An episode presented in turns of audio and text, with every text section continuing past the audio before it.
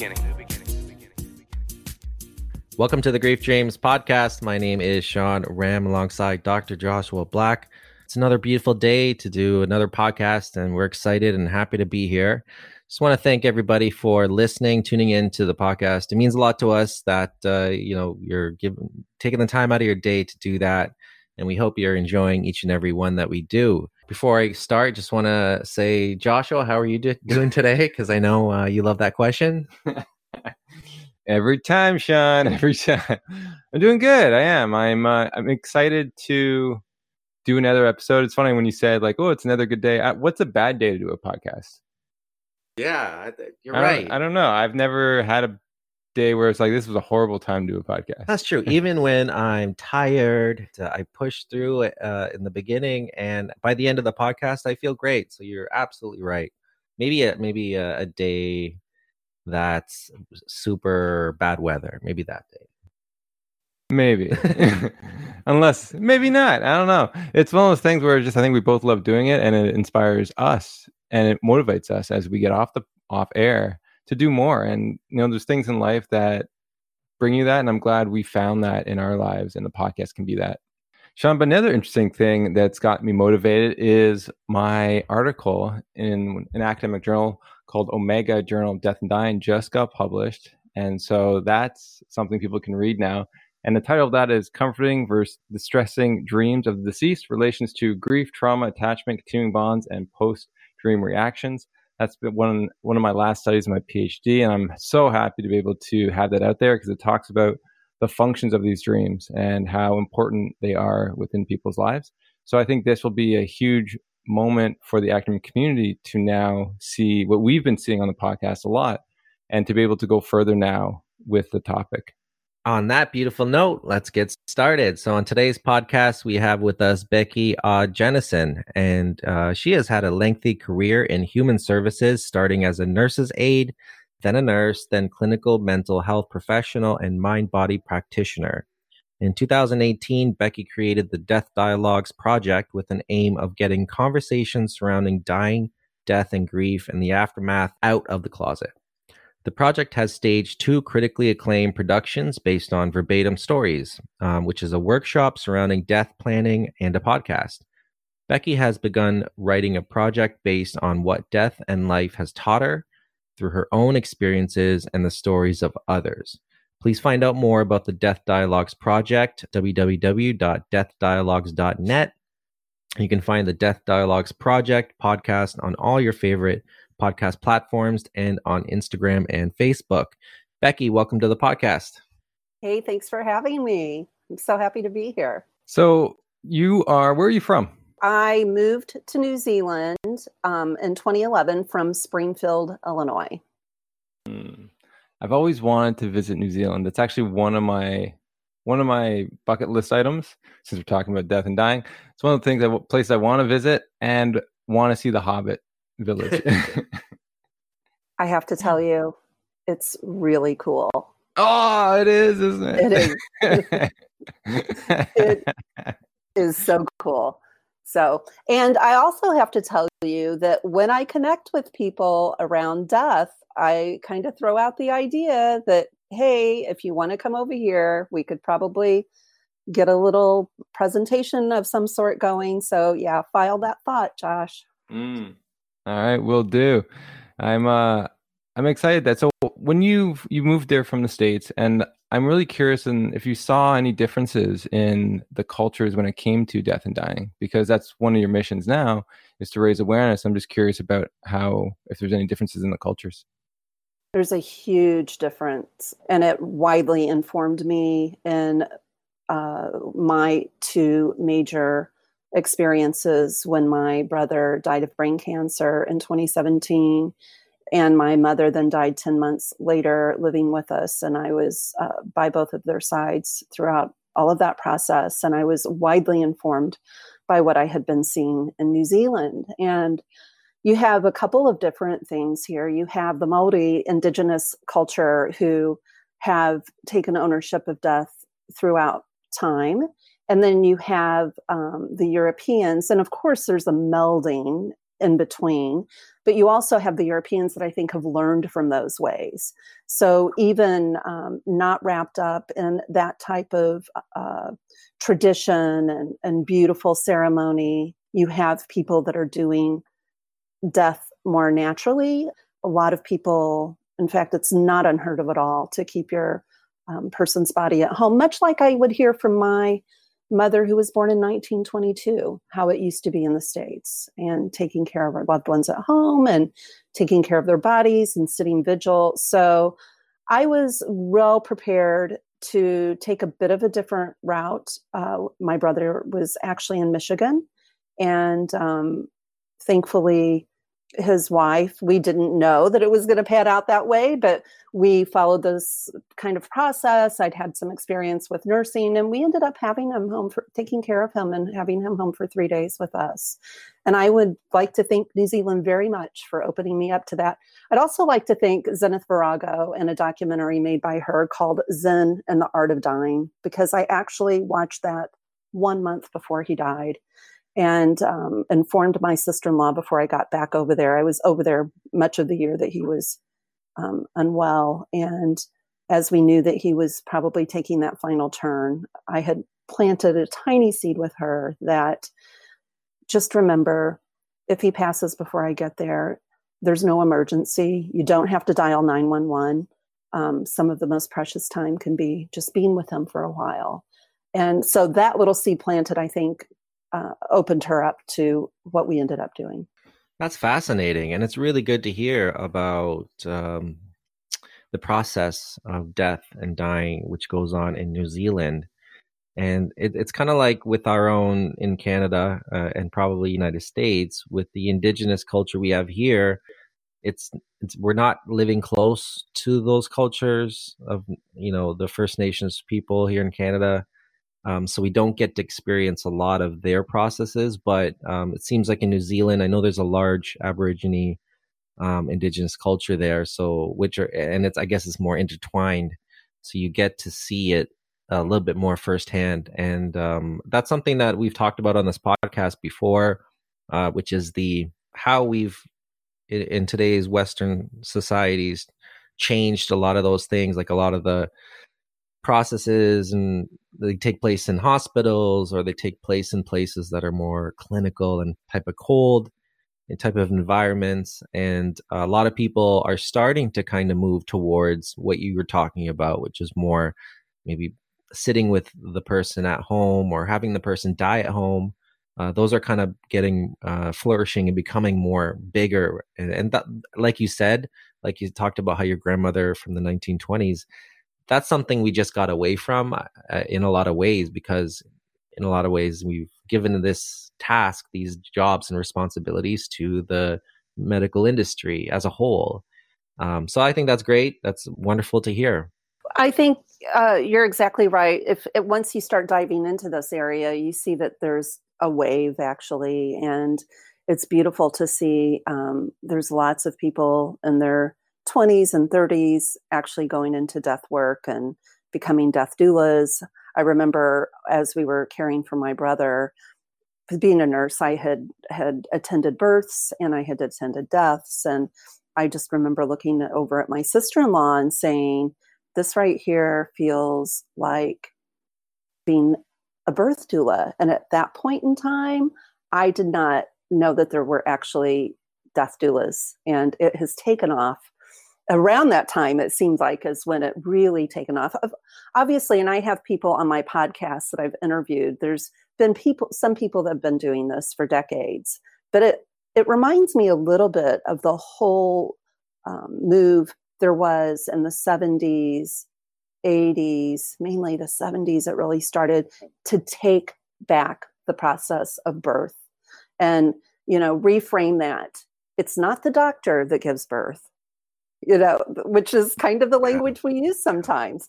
It, it's the woman that gives birth and trying to utilize midwives more, uh, birth doulas.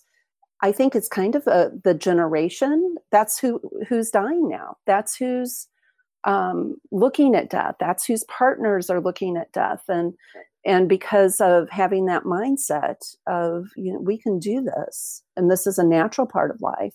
I think we're seeing a whole wave of change, and I love it. I also have no judgment for how anybody wants to handle that as the same as birth. You know, I feel some people can do that and some people can't and then some people have a burning desire to do that and we can never plan how death is going to come you know there, a death may happen in a way that doesn't allow that to happen when you sat with your brother as he was dying did any emotions come up for you that maybe you weren't expecting yes it was i, I do have to say it was interesting that because what had happened is he had called me in january of 2017 worried. We were very, very, very close. And um, he was seven years older than me. And he had been my protector and then morphed into my best friend. And there's a long story behind all of that. But but he he was just a beautiful person in my life. We were we were fellow travelers, he called it. And he called me worried about his memory. And it took six months. He went downhill very, very quickly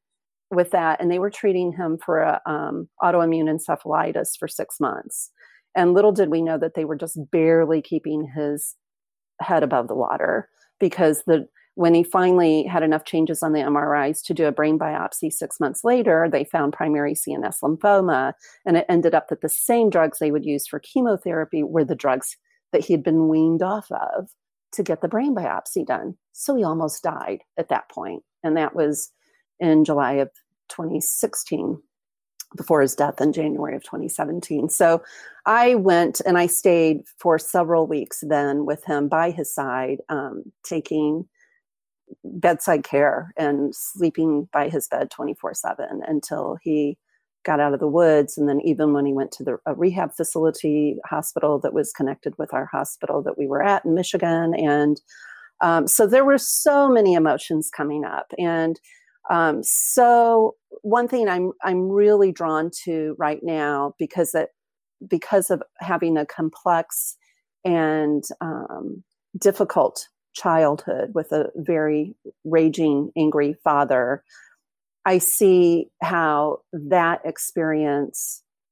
um, I want to say, layered onto, you could say, complicated uh, the whole grief process and the whole anticipatory grief process. You know, by God, we had been together and he had saved me so many times. I was not leaving his side. And so we had that period and I and I went back and forth after he started seeming to be well out of the woods and walking again and talking and rehabbing and home. I went back to New Zealand and then I, I went back a couple more times, and the final time was at the end. And I will say that while I was in those moments at his bedside in a primary care taking position when it was very involved, when he was at his most unwell in um, that July, and then in January as he's dying, I went into a mode that it wasn't void of emotion, but it was like worker bee mode. Um, so, yeah, it was like there was a job that had to be done, and that had to be done. I had many, many tender moments with him and communication with him. Um, there was, yeah, it was a huge ambivalence of not wanting this person I love so dearly to suffer, but also not wanting his feet to leave the planet. And I know that that's what he wanted to be there. He had two children. One was uh, his youngest two kids. One co- was in college, and one was 16 at the time. And it was breaking his heart um, to to leave them. And um, yeah, so yeah, your answer to your question. Yep, lots of emotion came up, but also surprisingly very task oriented when the work had to be done. Yeah, that's a great way to describe that um, I haven't had a chance to sit with too many people who are dying, but um, last year when I sat with my grandmother for a week as she passed away, as she died, that was the mode. That was the way of operating for those, let's say, five days or so that uh, as family members, we all went to visit her. And through my head, um, I because I had never really sat with someone um, before it happened, I thought, hmm, I wonder if I can do that. and I, I wonder if I if I have it in me to go ahead and do that. And then when she, uh, when we found out she was about to die and in the hospital, and it was just a matter of kind of sitting and waiting, I realized that like you know I, I I realized that I wanted to do it, I could do it, and I didn't have those hesitations. It was like like you said, work mode and just you know wake up in the morning let's get ready let's go to the hospital let's do that and then when i was not visiting i was thinking okay planning about the next day and there wasn't a lot of uh, mixed emotions around sitting there but just okay you know hope, hopefully she's comfortable let's get her a blanket let's hold her hand. That was the main thing. So i really um that made a lot of sense to me. Mm. you're bringing up for me to the one huge component of it all was uh, probably I could even call it a practice uh, during that time of mindfulness, which I, you know, try to incorporate into my life anyway, but like no other because I didn't want to miss anything. I didn't. I was so cued into my brother. There was a period of time at the in that middle and at the end that he wasn't able to talk and i was reading i knew him so well i could read by his grimace i could and so not only did i want to be in tuned to his needs and what was going on with his um, comfort level in his body but i also held that hand and recorded him when he was talking saying i love you to me as many times as i could i didn't want to miss a moment in case he was leaving before I would. Um, so just a real, you know, there was no looking at my phone when I was by his side. You know, there was no, let's do crossword puzzles. Interestingly, yeah. Yeah, it's amazing to be able to surrender to the moment. And like he allowed you to get there, which, like in my life, it's so busy, so chaotic. There's so many things. The phone's always there.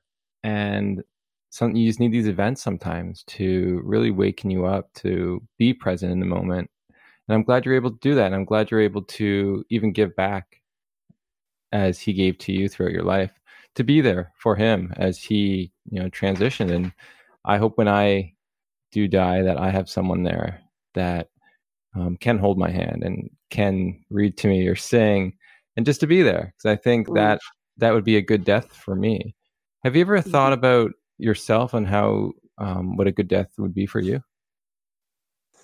Um, you know, back to trying to live in the moment. I I do and I don't. I I know that I would like to be surrounded with love and compassion. Um, I know.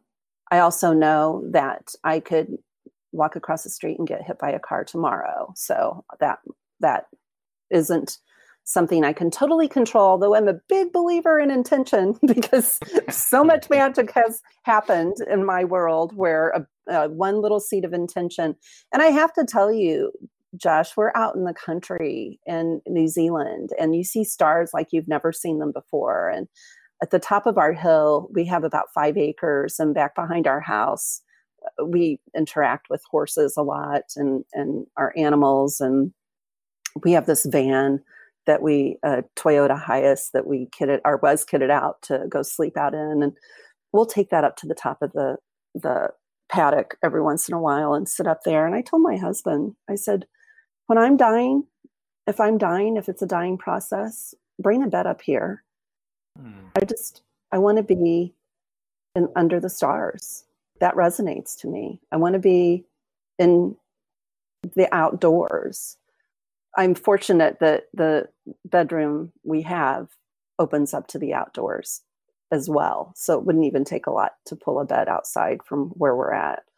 But that kind of fluidity with nature feels, you know, there's a resonation there in my heart. But otherwise, interestingly, as much as, you know, I planned a workshop helping people to decide and plan for their own deaths and and I'm really big on that. But when I peeled back all of those layers, we have a blended family of nine children. Um, right, the oldest is 32, the youngest is here with us 15, and when I peeled back those layers, I realized I want what my family wants. I want them, I don't want to be the control freak from the beyond that has something written down that makes them uncomfortable. But I do have things written down. I do have song lists. And I have my, I'm, I'm out myself here. I am going to talk about this on my own project, and I haven't yet, but I have a, a willow um, coffin sitting in my living room right now for my husband or I, whoever goes first. And I'm telling you what, it is a gorgeous piece of furniture. And uh, people aren't as shocked as you think to have your future coffin sitting in your living room. What uh, what is that? What what was that again? it's a hand woven willow coffin. Wow. Full size. Where does that come from? It came from the South Island. Somebody. Oh, that's it. oh, that's from New Zealand. Interesting. And we have a natural burial here. And when I immersed in death as I am with this project and talking to people, I came to discover what we thought was kindest to the planet cremation is actually not because of um, the emissions into the atmosphere and the energy used, the fossil fuels used, and that natural burial is actually what's kindest to the planet. And here in our community, we have a beautiful um, natural burial area in a gorgeous cemetery that also has the crematorium. And because it was such a beautiful piece of uh, art, I feel like it's art. You know, somebody hand wove this out of fronds of willow. Um, my husband didn't think I was totally insane and agreed, and we bought it, and it's sitting in our living room. I like that. I really like that idea of buying your casket yourself or even mm-hmm. building it yourself. And I, I, remember watching a video of someone building their own or they have workshops where people build their own. I think that's really interesting because it really connects you more with the of your own mortality and what would you want to be buried in. And I'm glad you were able to to grab that and to have that and to really it's like it just uh, it's a, it's also a conversation starter when people walk in they don't know you. so what's this? well, it was a beautiful story. The woman that delivered it actually it had it sat there and she said she said I don't usually do deliveries, but I need um, I needed to get this to you in case you needed it. And it ended up her husband was terminally ill, is terminally ill, and so she ended up hanging out for at least a half an hour talking and was like, you know, I I believe things happen for a reason, and I was meant to be here because we.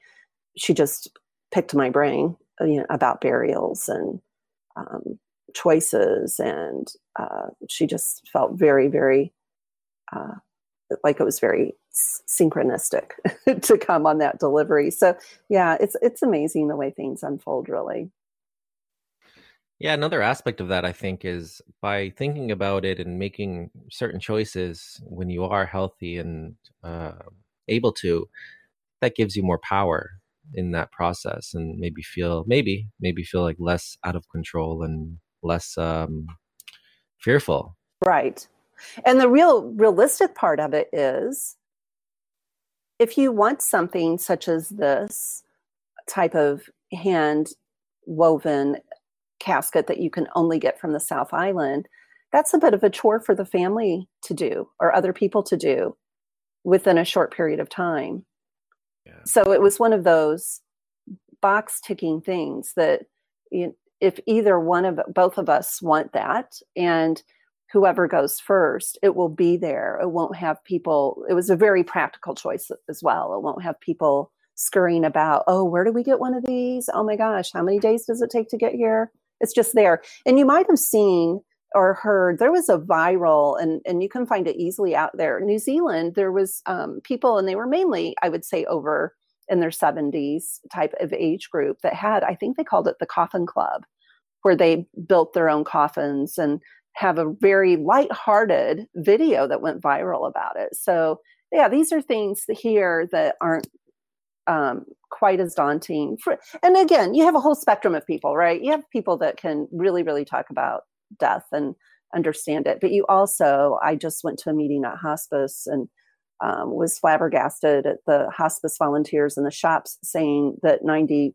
of the people don't know what hospice is when they're coming in and shopping in the shops. So, you know, people that want to to have blinders on about death and dying will have blinders on about death and dying. And it's conversations like ours that hopefully will step by step get get us talking more, get the general public talking a bit more.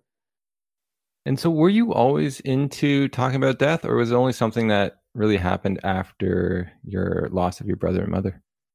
So I was pretty much always into it in one way or another in my life. I I had been taken as a child to funerals and um, funeral homes, uh, probably to an extreme degree. Even people that I didn't know, it wasn't particularly a pleasant experience for me, but it was exposure.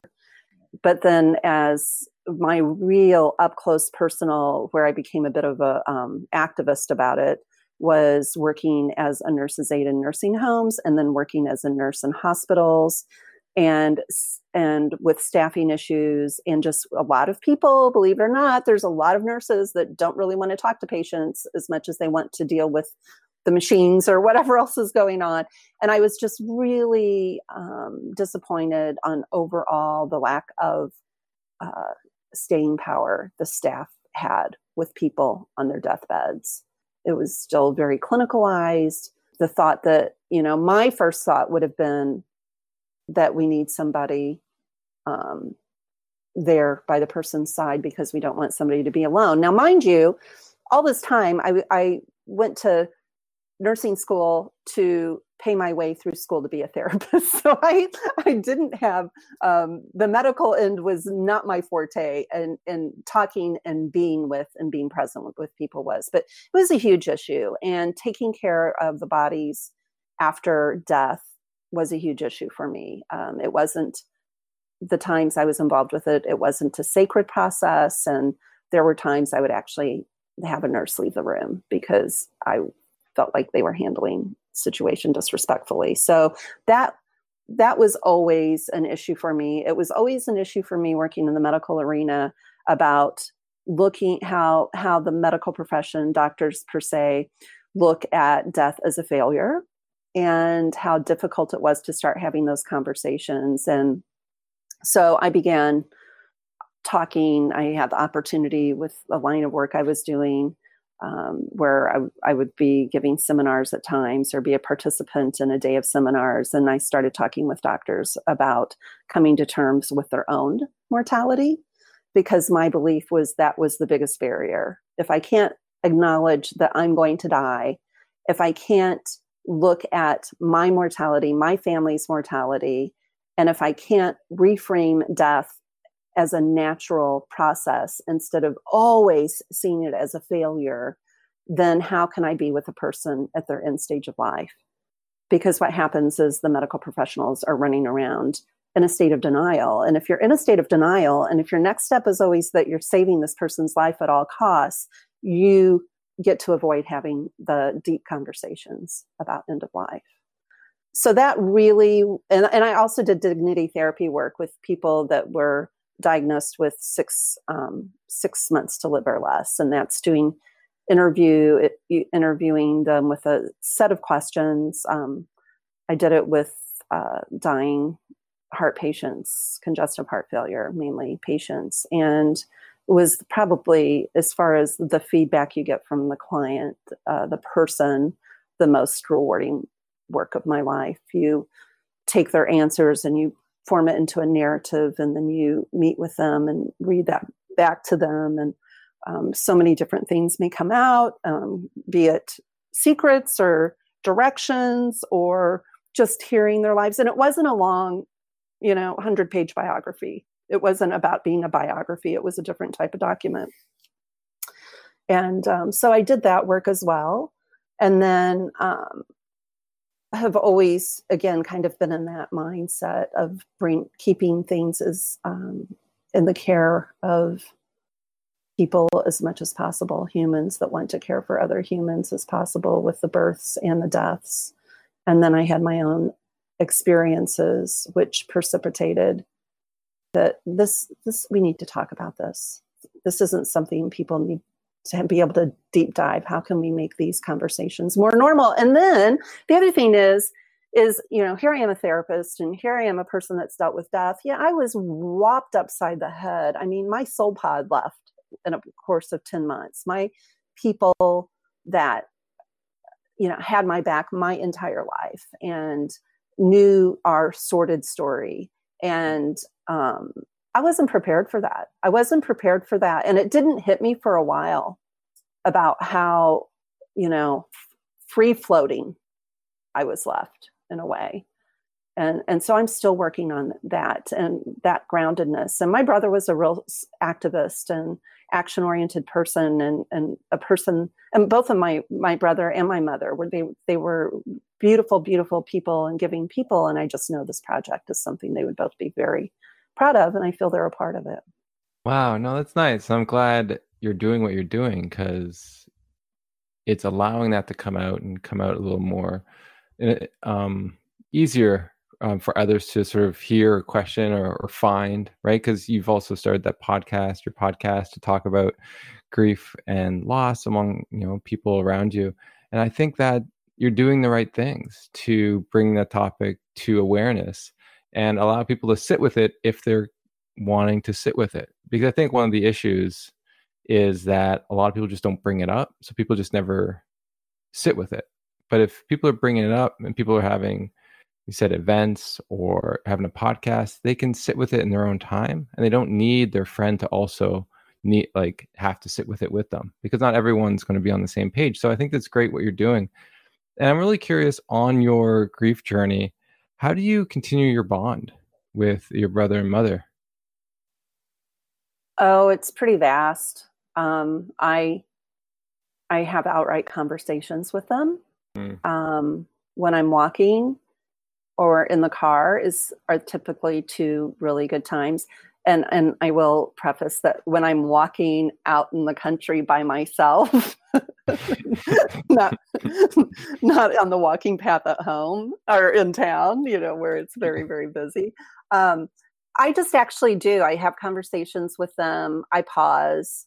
Uh, I find I've always found that um, walking out in nature I'm open to glimpses of other um, messages wh- wherever they come from. I don't. I'm one of these people that I don't have to know everything, but um, I don't have to know exactly what that was. But man, I can feel when it feels very, very real. And there's times I um, I go through periods when I'm very much more centered and things aren't as chaotic in my life of mindfully incorporating connection with them in a meditative practice. Hmm. Um, so I feel like writing right now, I'm writing um, and incorporating their stories into a project I'm doing, a writing project I'm doing. And um, I feel like that continues a connection, but mainly, and I do breath work, and I've always used this with clients where I um, breathe in. And as I'm imagining, I'm taking a very mindful in breath. I imagine that I'm breathing in their love into my heart.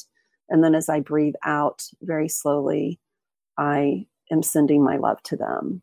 And I do that separately. I have to tell you, the biggest challenge for me has been separating my mom and Max, my brother, in these kind of practices. It's like okay, or am I doing it to both of you at the same time? Or, you know, so sometimes I will do it where it's just focused on one person. And mm. um, because our relationships were different, and there's, uh, there's times I actually call on support um, when there's uh, a time that I feel like there's a struggle or something that they would be particularly um, wanting to um, be a part like of our kids' lives or whatever that hey, this person could need a, use a little extra um, comfort today. Um, I I don't have to know that those messages are being you know I don't have to know. It just resonates with me that energy doesn't die, and I've had some pretty staggering Um, in fact, I've got a podcast episode on a situation that happened with my father that my a, bro- a different brother and my mother witnessed. That you know, really, I, I, feel very, very strongly that energy doesn't die. Um, and I've had a, several experiences that make me feel like there has been contact. But I always have a little bit of a doubting brain at times when I'm struggling like if if you can hear this not oh you are hearing this but that's my human nature coming through right yeah and that's the mystery of it all and that's what we're sitting with has have you had any dreams of either of them?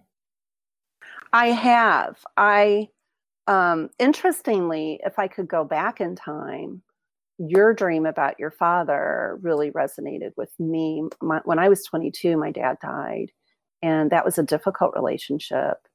And um, my father always had a very public face uh, that he could put on that everybody loved him, but at home he was a different person. So there was always that dynamic of seeing what could have been um, as a child. And I had this dream that he knocked on my door in this trailer I was living in as I was going to school in a small college town. And I go to the door and he's standing outside and he's in his gardening kind of uh, clothes that he would wear and he walks inside and he and he smiles very gently and he embraces me and i embrace him and the the it is so um, visceral so connected i feel it deeply it, it, there's a surge of emotion through my body and i know he's sorry he doesn't speak at all. But that's what love and apology is what comes through that. And I immediately wake up in bed and sit up, and my 22 year old self says, That was real. That was real. That was dad visiting. So that was the very first dream I ever had like that. Wow, that's a beautiful one. And it talks to the point of, I think, forgiveness right? And understanding mm. where people come from when they do hurt us. Mm. And you know, and it's if you're spiritual, it stretches your understanding of what happens when we die, sense of the energy, right? On yeah. does all of it go, or is it just the the love that stays? You know, like it's because you know, like within every one of us, we do things that are very loving to people, but also based on our past traumas, past issues, and just neglect. We do things that harm people, um, and it's just understanding that. And hopefully, I'm hopefully getting better at doing more of the loving. than, but you know, like some of your behavior just ineffectively, you know, affects other people just based on where they are and their own triggers and their own experiences. And you know, like so, for you to have that dream, do you see your dad differently now, or do you see your relationship with him differently, or is he still that person that hurt you and you don't really want to think about it no i it did it um it, and it and it has fit along with learning and messages um teachings that i've received all along through the years many many years since his death.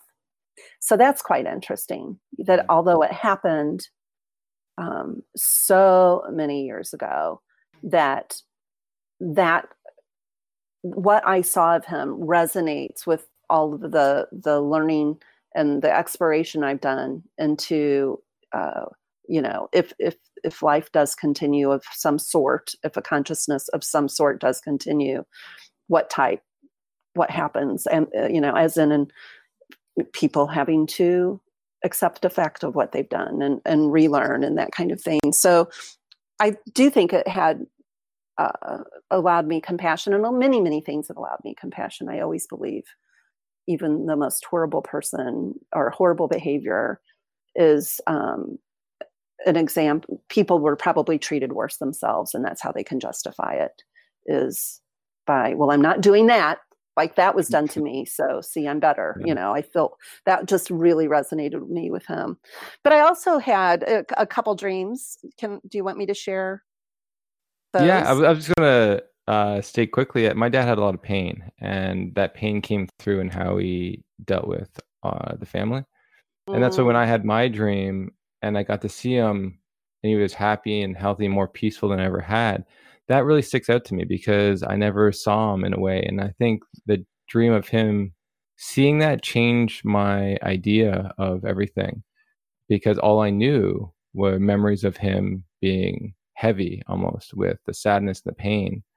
And then there's this moment that I had, you know, in the dream where it's just like, no, like all that's gone. And this is what was beneath it all um, in life. I just never saw that. And so it's allowed me to have, as you said, compassion for him and what he was dealing with that I never knew. And that helped with my forgiveness of uh, things he's done along the way. Well, I have to say that I've dealt with a lot of people with my career with chronic pain, and that is one of the biggest challenges people can live with. Um, and I believe what you're saying, it, it gets back to, I feel like what I saw with my dad is that, that kernel, that essence of, of who his soul, you were able to see his soul, his, which is what we really are, right? It's, you know there's a, a purity that we all have uh, we're love we're all uh, you know just beautiful love filled beings that just get beat up and slammed around. And you know in chronic pain man that can just ah totally bottom people out. So i'm so happy for you that you got that experience. Thanks. But what what are your other dreams? So you had you had some more? Well yeah i've had a few. I had um one i had two with my mom that i thought were quite po- poignant. One with my mom where she's walking through our door and she'd had to use a walker the last few months of her life and she's walking through her door and she has this smile on her face like i'm here and i'm like look at you and you don't even need you're not even using your walker she said i know i feel mm-hmm. so good over here you know, and that was basically it. It was just this liveliness and like I've landed and I know. And then this is a, a very kind of mystical experience I had. I started um, like really spending time in my grief with after my brother died outside looking at the stars. And one night I was out there and I um there was just falling stars all over the place. It may have been a meteor shower, I don't know. And it was just really poignant. And so I would ask a question to Max, and then a star would shoot across the sky. And at one point, I asked, What if all of these lights out there, what if they are really symbolizing a spirit? Spirit and and a shooting star just went across the whole entire sky and it was like oh, okay this is this is a little this is a, this is really amazing so the stars have been significant to me that kind of thing and i'm lying in bed one night and um, i'm in that kind of lucid dreaming state right before you hit solid sleep and i think i am in anyway. And i'm in my shut eyes i'm seeing five stars looking across. And i had just been kind of exploring people's concepts of having a team on the other side. And so there's these five stars and i and i look at those in my mind's eye and i'm thinking wow or the lights. I don't know that they were stars but lights all in a row and i i think wow what a what if that's my team and then the next thing i know there's this vision of my mother swooping back down and it's actually like her from her shoulders back up and she's saying just let me go back real quick and give her one more kiss mm-hmm. and that felt i think what i've felt, felt with these dreams or what i know about these dreams it's the feeling because i can have a dream and they're in it but it's that feeling like there's a knowing that that wow there's something there. And then unfortunately with my brother for a long time if i dreamed of him he still because he did have confusion with the brain cancer he was still in that state. And then i've had um, a couple where he's been lucid and one where there was a big hug but i have not felt that feeling yet with a dream with him which i would love i would love to have a dream that i know is a visit with him but i'm not i'm not able to say that i have Mm, that's so interesting. I really like the one with your mother and the stars because I don't know if it reminds me of the Lion King. I just actually recently watched that, and um, the what, Mufasa is that the, yeah says to Simba like all the stars in the sky are the past kings, like oh. down at you, right? And so then when you said that, I'm like, oh, that's exactly what the message was in the Lion King. yeah, and something came to my mind about that, and you were talking about walking earlier and walking and, and thinking and thinking, you know how like music is the soundtrack to our lives. Well, you know, the stars and how the world you visually create can be the soundtrack to your life as well. And but you got to put yourself in those positions um, and get away from the noise of where you are and maybe the city and this and that. But even going outside for a walk or, or you know looking up at the stars can create the tone that you need. I think to to kind of uh, open up um, some of those thoughts and ideas, um, which is beautiful. And the other thing, uh, you know, I thought about is is when you were talking about the five stars and people who are um, looking down on you or supporting you in that sense. I think that you know, hopefully that's something comforting for people who are lonely and you know, maybe don't have people around them who are alive, or or or just you know don't have that type of support to know that you know if they have lost someone that um, you know that idea is there for them to kind of open up to mm. Yeah. I would encourage for those people that are feeling very lonely that little exercise that i talked about earlier because i think you're you've hit on a huge point here and that's we have to get still to have any of these experiences. I would argue even with the dreams you know that you have that you probably need will have a better possibility if the more the chaos is cleared from your mental state. And for the people feeling very very alone i think that whole um, really even centered breathing and breathing out in a deep exhale to the love to those that are out there supporting you and then breathing that love in as a bit of a practice that even just for 30 seconds or in a minute doing that could help be centering and make a person resonate with you know it's one thing to think oh i may have a team out there but take one more step to try to connect with that energy. Yeah i like that. It's an interesting question that you pose when it comes to dreams. It's like if we're in deep grief do we have a less of an opportunity to dream of them? And just through my research i haven't found that when and i the why I say that is um because I looked at grief intensity, and that wasn't a unique predictor for dreaming of the deceased. So there's other things like involved, but I wonder. I you know like it's something that you know as we research it further, sort of see how are the mental states, how are mental states prior? Because a lot of times people are in deep grief, like I was, completely depressed, and then I have one of these dreams that just change me and you know yeah, most I... of these dreams happen like within the first year right like within the first even couple months that people are having these and so you wonder right? Like why now? And that's why i was always look when i come to these dreams it's like why now at all the times? Yeah. Yeah i totally agree i didn't mean to imply that deep grief would prevent it i i, I when i said chaos i meant like the clutter of different times in our life when we just are juggling so many balls and you're going to sleep mm. thinking about your list of things to do that mm. type of thing. Oh i see yeah. Yeah versus interesting yeah i just wonder for myself yeah. if you know if i take a bit of time to center as i'm going to sleep with breath or mm. or whatever you know okay. even a mantra repeating something to kind of clear out that space. I, I, wonder if it would open me. I mean, Josh, you're the researcher. Give me the prescription to have a dream. That's very interesting. And I think that may be more true in the sense of focusing on an aspect because your mind's really good at giving you either guidance or dreams when your mind is focused on like one task or one thing. And when in when we are in that deep grief in the beginning, all we're focused on is that person. So and I kind of sort of see where you're going with it now, rather than two, four years later when you're ta- looking at relationships, what's going on in the world, you're looking at Christmas and what kind of presents to buy. All that sort of stuff is like it drowns out that focus that I think maybe you do need. Maybe that does help. I don't know, but that's a really interesting um, thing to to look for in the future. Mm.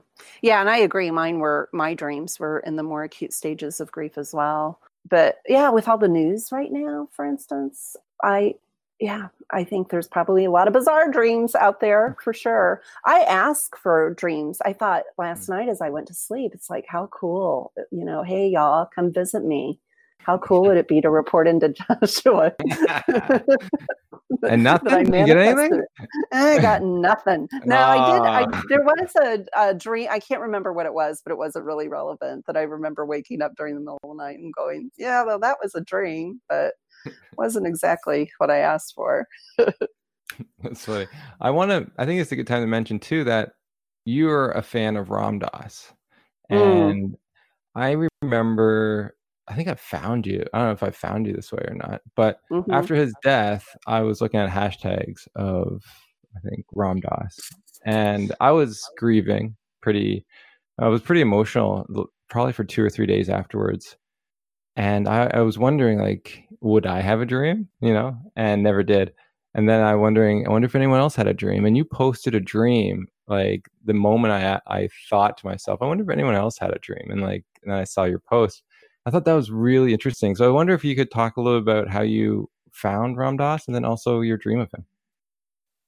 Sure, yeah. Um, so Ram Dass has just been in my awareness for many, many years, and I'm probably the way, the best way. I'm just very eclectic in in any practice or any belief system. So I, whatever I'm pulled to that resonates in my heart, um, I I kind of glom onto, and and his his work is just beautiful. And um, if you haven't gotten, for listeners, um, I've got it sitting here. If you haven't gotten his book, Walking Each Other Home, um, I highly recommend getting it. Anybody listening here is obviously has an interest in death and dying, and I've given it as a gift to people that are going through something with a loved one and but for myself it's beautiful it's beautiful art it's beautiful comfort. But just everything basically that ram dass has ever put out has very much resonated in my heart. And i had his book and i had some other readings of his. And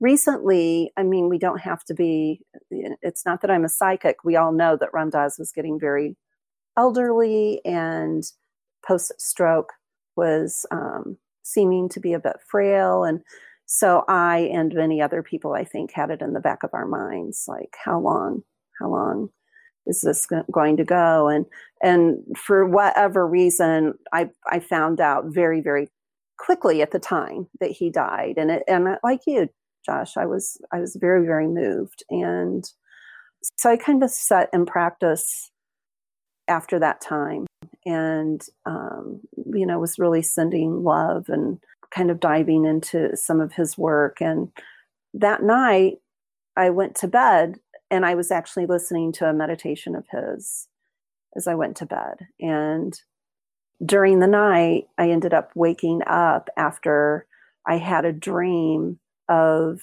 it, there was just like white, white, white, you know, I want to say divine light. I mean, just very beautiful, ethereal brightness and Ram was not in his wheelchair. He was actually, Ram Dass was sitting on the floor in lotus with his beads in his hand, both both arms working fine, mm. with just the most beautiful, radiant smile. And there was just uh, a knowing, like it was almost as if I was standing in front of him, but he was more at my level, but there was just this knowing that there's volumes of people behind me. I was right before him, but I felt as I woke up then, it was uh, this feeling of how many people had this dream at exactly the same time. And it felt, it was just beautiful. It just was beautiful. And it actually just made me really, really feel like, wow, I wish this could manifest for my loved ones. I could have a dream like did i manifest that? And if i did can i bottle this and use it later? But but that's not some seemed to be the case. It didn't turn on a dream valve in me. So no, it was a very very beautiful beautiful experience. And then i have to say as you saw yesterday i saw you commented on it you know, talking about the synchronicity of life and how things happen. So, this wonderful, lovely artist had posted a giveaway, and it was this gorgeous piece that he'd done of Ram Dass's face. And I never win anything. And he contacts me and says, "You you've won this." And if you go to my Instagram page, the Death Dialogues Project Instagram page, you can see. I think it's the last post I put on, um, or a recent post by the time you listen to this. And um, he he said, "You won." And I said, oh, and then I was like, oh no, the postage to New Zealand is so high. But I thought, I want this. It's gorgeous. Mm-hmm. It's it's a numbered print. And um, so I said, hey, if it's too high, you know, if the cost is too high, let me know and I'll drop some money in your account. Well, it didn't come and it didn't come and it didn't come. And I just thought, yeah, it's, it, it something's gotten held up. It, it, it's going to be a while or it's not going to come. And again, I was sitting in my little red shed yesterday, just thinking about this interview and like, okay, I know I've had dreams. Let me write them down. And my husband knocks on the door and he has this tube, and there's there's the tube with Ram Dass's beautiful face in it. And Josh reached out to me after I had posted about that dream. So I just thought, okay, there you go, full circle. Oh wow! Um, I just saw an image of it. I'm just looking at it now. That's incredible. Who did who did the art? Oh, Oh, it's on the post. Yeah, yeah. I'm looking at it. Colleen something. It's a it's a um That's incredible. That's psychedelic. isn't it? It it yeah. yeah. It's um oh, I love the heart in the middle of his forehead. That's dope. Mm. Yeah, I'm not in my red shed right now, so I don't have I'm trying to pull it up because it would be nice to honor his work here. Jetter Green is the name. Jetter Green. And cool. his his he's that's the last post I think he has up still is that work. Yeah, and I just I, like I mean Oh, I it's called the... Love Everything. Isn't that like that Jetter Green amazing job and and just the you could see the love that how he he was or he or she I don't know was inspired by Ram Dass to create this beautiful piece. Mm. He says hearing about his transition back home to meaning his transition quote unquote back home 10 days ago washed new feelings over my heart.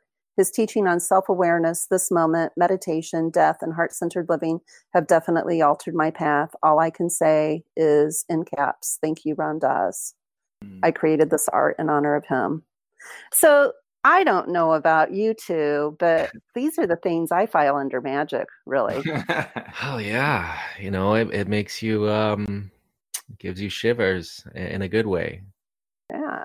It's amazing too how, you know, people are led to one another in different ways. And just by you posting that, we got the chance to, to meet and, and talk and, and be able to connect on a level I think that you know Ram Dass would approve of, in the sense of talking about death and dying and really the wisdom that lies within it all. And I think one thing I loved about Ram Dass is how easy he spoke and connected people to, I guess, love. Like mm. he allowed people to be able to look at themselves non judgmentally very easily and to have laugh at our insecurities or laugh at our um, moments of weakness and then also challenge us to become more at the same time. And the, that's something that i've you know, i listen to his lectures too and it really you know he's really been a big part of me finding me which is interesting. And maybe i had that dream that you had. Maybe i was in line. I probably was. I just don't remember the dream. And so i'm glad you're able to remember it. And i think that was a really cool dream. There was actually you know what? I've never shared this before, but I did have a dream of Ram Dass after um after everything. It wasn't it was after your post, of course. Mm-hmm. And so my dream was I was walking, I was in this auditorium, and this person just finished uh, speaking of some sort, and everyone was rushing towards the stage because they're giving out free stuff. And I looked at the stuff and it was like free tickets to the next show and all this other stores stuff. And I was like, ah, and I put it, I dropped it. I saw Ram Dass in the corner and no one was around him. And so I'm like, oh, that's strange. and so then I walk over to him, like, these people know what they're missing. like, you want this free stuff? I'm gonna go over here. Um, and so I went over there, and um, he was just sitting meditatively, and he's like, and I saw a book on a table like near him, and it was a leather binding book, and it had Maharishi face on it. And I opened it, and it was just I forget what was inside of it, but um, he was smiling at me and then he said something i forget i, wrote in the dream down but i sat with him and then i woke up and i thought isn't that interesting?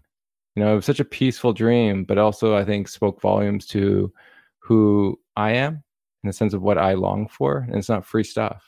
You know like uh, there's something else deeper that i gravitate towards and it's what he stands for and that that's just love mm huge. Loving awareness his mm-hmm. yeah. Yeah. Beautiful. So on that note let's uh let's you know quickly talk about your podcast. So you have the podcast. You it's recent right? 2000 you have 50 episodes i know that. And 2018 i think you started? Right. I started at the end of 2018 and mm. i i um i just approached it so with through all this process and being an academic and you know all the learning that they had to do i i began realizing and that's kind of where i get my therapist gone rogue title is and i've taught i you know i've i i get it but i really feel that i can say decades later that i learn more from people's stories than i learn from any textbook or any theory and our stories are as unique and individual as we each are. And I believe when it comes to um, blowing the lid off of conversations about death and dying and the aftermath, the the most gentle, kind, and um, actually relevant way we can do that is not by talking about stages or what to expect or when does it get clinical? When is this bereavement turning into something else? I'm so over labels. I'm so over ticking the diagnostic boxes. And at this point in my life i don't have to do it. Thank you.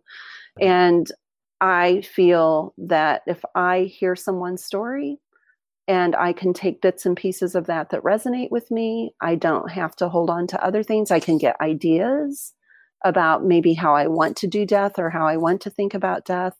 So that's really where the idea came up. And um, that's basically mainly all I do. I I really want to talk to people, not so much about having people come on and uh, uh, promote the work that they're doing, unless they can tell me their story of grief and loss first. Mm. Um, and hey, we're human. Most of us have had those. And it just so happens that the people that contact me are really, really aching to share their stories of loss and grief as well. So that's what we have is a collection of a, a variety. And, you know, again, it, it's it, there's some magic at work, some synchronicity. I suicide is huge here and um, i don't even like to use the word suicide the crime implication behind it but a person taking their own life and and i had this beautiful mother contact me because it had been a, a like oh am i going to put out for that? How is this going to work? And i just kind of set the intention that if we're meant to have a conversation it'll happen and um, this beautiful woman claudia contacted me and it was actually less than a year since her son had taken his own life. And we connected in such a deep and meaningful way around the whole topic. And if you check her episode out, it's just amazing and it's a total reframing of suicide. And these these things are these conversations just unfold in that way. And I'm I'm just really blessed to be a part of it and as I tell everybody that's on the show, you know, we're connected. We stay connected in one way or another. You can't go that deep with people and without having a little piece of gold filament that connects you all through time then it's the way it feels and yeah it, it's i don't know how you two feel but for me also it's something that i can do at my own time versus the productions i've done that's uh, kind of hurting a lot of people together and there's so much underbelly work that goes on with promotion and everything with that. I liked the podcast being as compact as it is and um, the ability to uh, yeah just kind of manage that from a from a very compact place and um, connect with these people on this level is just it's amazing and i think you two were talking about at the beginning uh, how this feeds your soul. It totally resonated with how i feel about it as well. Yeah absolutely. And i um a lot of what you said is the same for me and and I'll speak for Joshua, same for him in, in connecting with people and and also doing it on your own time and scheduling and stuff because sometimes because you have the freedom to kind of get into the conversation whereas it's not it's not other people getting involved it's not uh, needing to stay or talk about a certain topic necessarily kind of keeping it open as long and like you said as long as people are willing to share uh, about their losses and grief and dreams um, we're excited to have them on and you know 99% of people eh, they they come on and it just happens because of the questions. Uh, i can't even to be honest i can't even think of an episode that we have that we're like you know that person didn't give enough or whatever or we didn't touch upon certain points. There's always there's always the opportunity to kind of have that deep conversation and and also the long format does that. It's not a 10 minute 20 minute interview necessarily. But yeah i wanted to actually was that something when it came down to the connection and also what you're getting back from the guest. Was that something that was surprising or did you kind of go into it knowing what you were getting into? Well i i think i think i knew just from doing therapy for so many years and that deep sense of connection.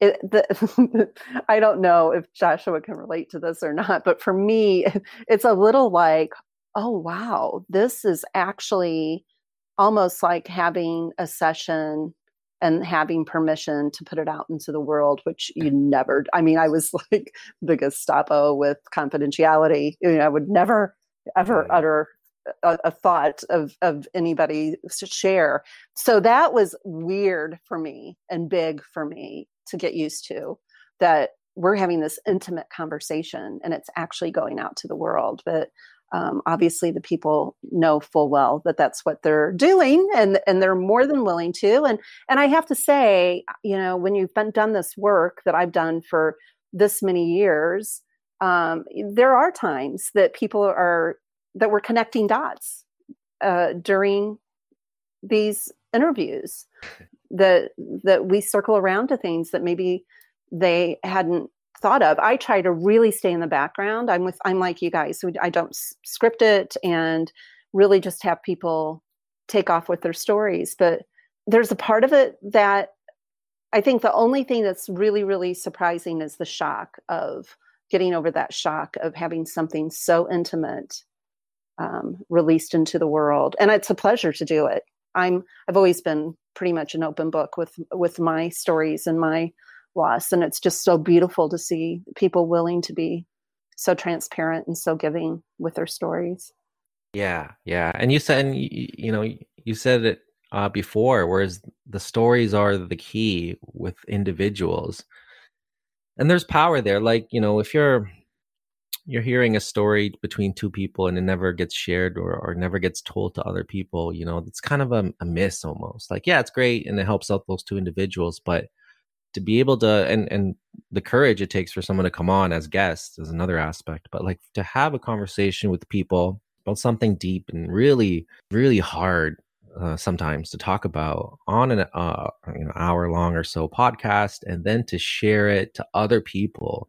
I don't even realize, I don't think we all realize that what that's doing to when it's being sent out and who's listening to it to have the potential to really connect because there's even though there are differences and and the unique aspects of each person's individual story and everything there are still those common elements that i think people can sit with and resonate and and say yeah you know that might be different than my loss but um, i understand when this person's talking about that and that's something we had Dr. Christopher Kerr on, and he talked about the importance of because um, they're doing various a few documentaries that are going to be on Netflix, and he talked about the importance of having those people on camera telling their stories mm-hmm. and i think that was something he was really excited about you know apart from you know the research aspect and you know i don't think he was even as excited at the time as compared to not only writing the book but doing the documentaries probably because of that aspect that those stories finally get to be told and because i think he understood and he, he does understand the power of that um, which is you know and that's the blessing in in what we um, get to do. Absolutely and i hear over and over and that's why i continue to do it. I mean i thought i'll give this a year and if nobody listens then i'll stop. But people listened and people are giving so much feedback about how it helps. And i think uh, for those of us that have experienced deep deep grief the idea that something that we could create something that people could listen to that could help in any way or or that somebody has a person that's ailing and they have anticipatory grief. And and so maybe this is helping to prepare them a little bit. That's one thing even my facebook which i throw up a lot of articles that just talk about every you know articles i come across i just throw them up. And Uh, you know people reach out to me that oh my gosh this has helped me so much to prepare for what I went through with my mother. You know, so we just never know how we're how these stories are hitting with people. And I think the other thing to answer that question too that kind of blew me away with this that I hadn't thought about is hey, do you guys realize that these stories are just out there forever? it's yes. they don't go away. I I always I made that comment today. I said, "Oh, all these episodes are in the universe. They're they're there, you know." Yeah. Amazing. And then you see people continue to listen to them and um, they circle back around, you know, there, and there might be times that you want to re-promote a certain one because of something that's going on in the world or it, yeah, it's, it's a different, it's a different mindset um, for me to wrap myself around for sure. But yeah, it's so interesting. Yeah, I liked your uh, your last guest or two guests ago. It was Rachel. She talked about um, workplace grief. Yes. And and she said something at the end and I was confused because I didn't really know what it, what it was. Is like a what wait wayate? Wayata? Wayata. Wayata. Okay, yeah. Can you explain what that is? So, well, she could explain better. Um, she does explain it within the middle of it it's basically a sacred blessing kind of song. Yeah, one of the reasons why I, I brought that part up was because at the end, when she explained what she was singing or saying, actually had something to do with grief dreams. and so it was, uh, I wrote it down. It says, I'm looking for my loved one. Where are they? Where are they? I'm looking high. I'm looking low. I'm looking inside my dreams. I thought, hey, Ooh. whoa. And I was like, so this is part of their culture and it's something that i still need to learn more about different cultures and how they look at these dreams but just within that you can sort of see that there is an important aspect of these dreams within the culture and i'm like wow I'm like i'm so i was excited that she said that because i'm like it just opens up the world that this stuff it wasn't like founded by us it's out there just trying to bring it all together for people to talk about within the aspect of um, death and dying and grief right so our last question, as we like to sort of talk about the podcast, is if you could have one dream tonight of someone who has died, who would that be, and what would that look like to you? That would be my brother Max. I feel like I've had that with my mother and my father. Um, that would be my brother Max, and I would like um, it to just involve a sincere connection, and I wouldn't want to contrive what's actually said, but I would like it to be one of those dreams of knowing and deep resonance that when I wake up, it was a visit. That's beautiful. That's amazing. And um, let's uh, let's create a setting for this. Where do you want to have this dream? Hint stars. On, on a star, in a star. Sorry, I don't want to impact your dream, but you go ahead. Interestingly, my my um, 25 five year old son just contacted me about a dream that he had about him that it was definitely a visitation and it sounded lovely that he was walking through the, the, a countryside and there was a bench and he could see him sitting there from the back and then when he got there to him they embraced and cried together. And yeah, that that resonates being in nature, being in the stars resonates as well. So yeah, just by his side is the main thing. I like it. I like sort of the nature feel. I'm glad your son was able to open up and tell you about his dream. You know, Yeah, just like so many people are having these. Mhm. And as much as that you haven't had one of those types of dreams yet, I'm glad that you can provide a space where you can be excited for his. Yes, I was a little jealous. I'll be real.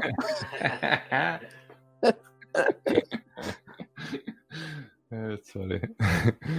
All right. So I gotta say this was a pleasure talking to you and learning more about your journey. As we said, it's uh, there's still gems here and there, and we always get fuller. I know I, I have. I'm I'm more fuller now than I was prior. So thank you for everything you're doing and willing to come on the podcast and speak your truth. Well, thank you so much for having me, Joshua and Sean. And um, I hope it's not out of school, but hey, Joshua, I look forward to talking to you soon and having you on the Death Dialogues Project podcast as well. Yeah, it's gonna be fun. I can't wait. So great I- to meet you too, and really, really support the work that you're putting out into the universe. Oh, thank you so much, Becky. And uh, you know, this is a good opportunity, uh, time for us, uh, for you to share your website and also where people can find your podcast and what's it called again. Yes, so it's the Death Dialogues Project podcast. Just try to always keep it simple, go back to those words. And um, on my website, deathdialogues.net, I have uh, a list of all of the platforms it's on, but it's basically on most of them. There's always a link to the latest podcast under podcasts on there. So if you listen on Apple, that seems to be where 75% of my listeners come from. Spotify, wherever, you will find the podcast there. So you could always just search that up as well. And then on Facebook, like I said, I do a little bit different than I do on Instagram. Instagram posts always go to Facebook, but on Facebook, additionally, I try to be a bit of a clearinghouse um, and throw out pieces that I feel uh, resonate with what the, our project is doing that have to do with death and dying and the aftermath and, and things like the the um, choice bill that we have coming up in New Zealand, end of life choice bill, and um, just any information like that. So, uh, yeah, a few little arms there, and then that's yeah, that's basically it. That's basically how to find me. Instagram's. Death Dialogues Project and Facebook's Death Dialogues Project as well. No, it's great, and it sounds like there's a lot of information um, where people can find stuff, and and maybe there's uh, different audiences, but uh, you've covered your bases, so that's awesome. Um, and again, I'll, I'll uh, say it again. Thank you for coming on, Becky, and and it always takes courage for people to come on, and we really appreciate that. And uh, you did wonderful. You're and and I'm excited to listen to your podcast. I haven't done it yet, but uh, after hearing you, uh, I'm excited to do that. Lovely. Thank you so much. Okay, and um, so everybody, please check out our platform, which is at griefdreams.ca for more information on the topic. We added a donation button, and there are perks to those who donate. And thank you so much to those who have donated to our Patreon. Uh, we really appreciate it. Uh, if you have Facebook, you can join the Grief Dreams group. You can share your dreams or hear more dreams of others. We are on Twitter and Instagram at Grief Dreams. Um, and we also, you can check out our other podcast, which is called the Grief Cafe podcast. And that's um we have a website griefcafe.com so we love to end our podcast as usual with love and gratitude from us to you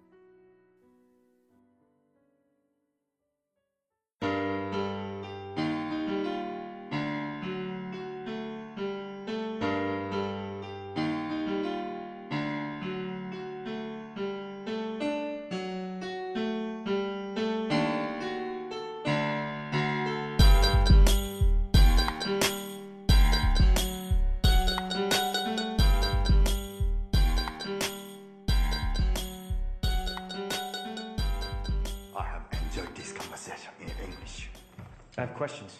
I have introduced myself. You have introduced yourself. This is a very good conversation.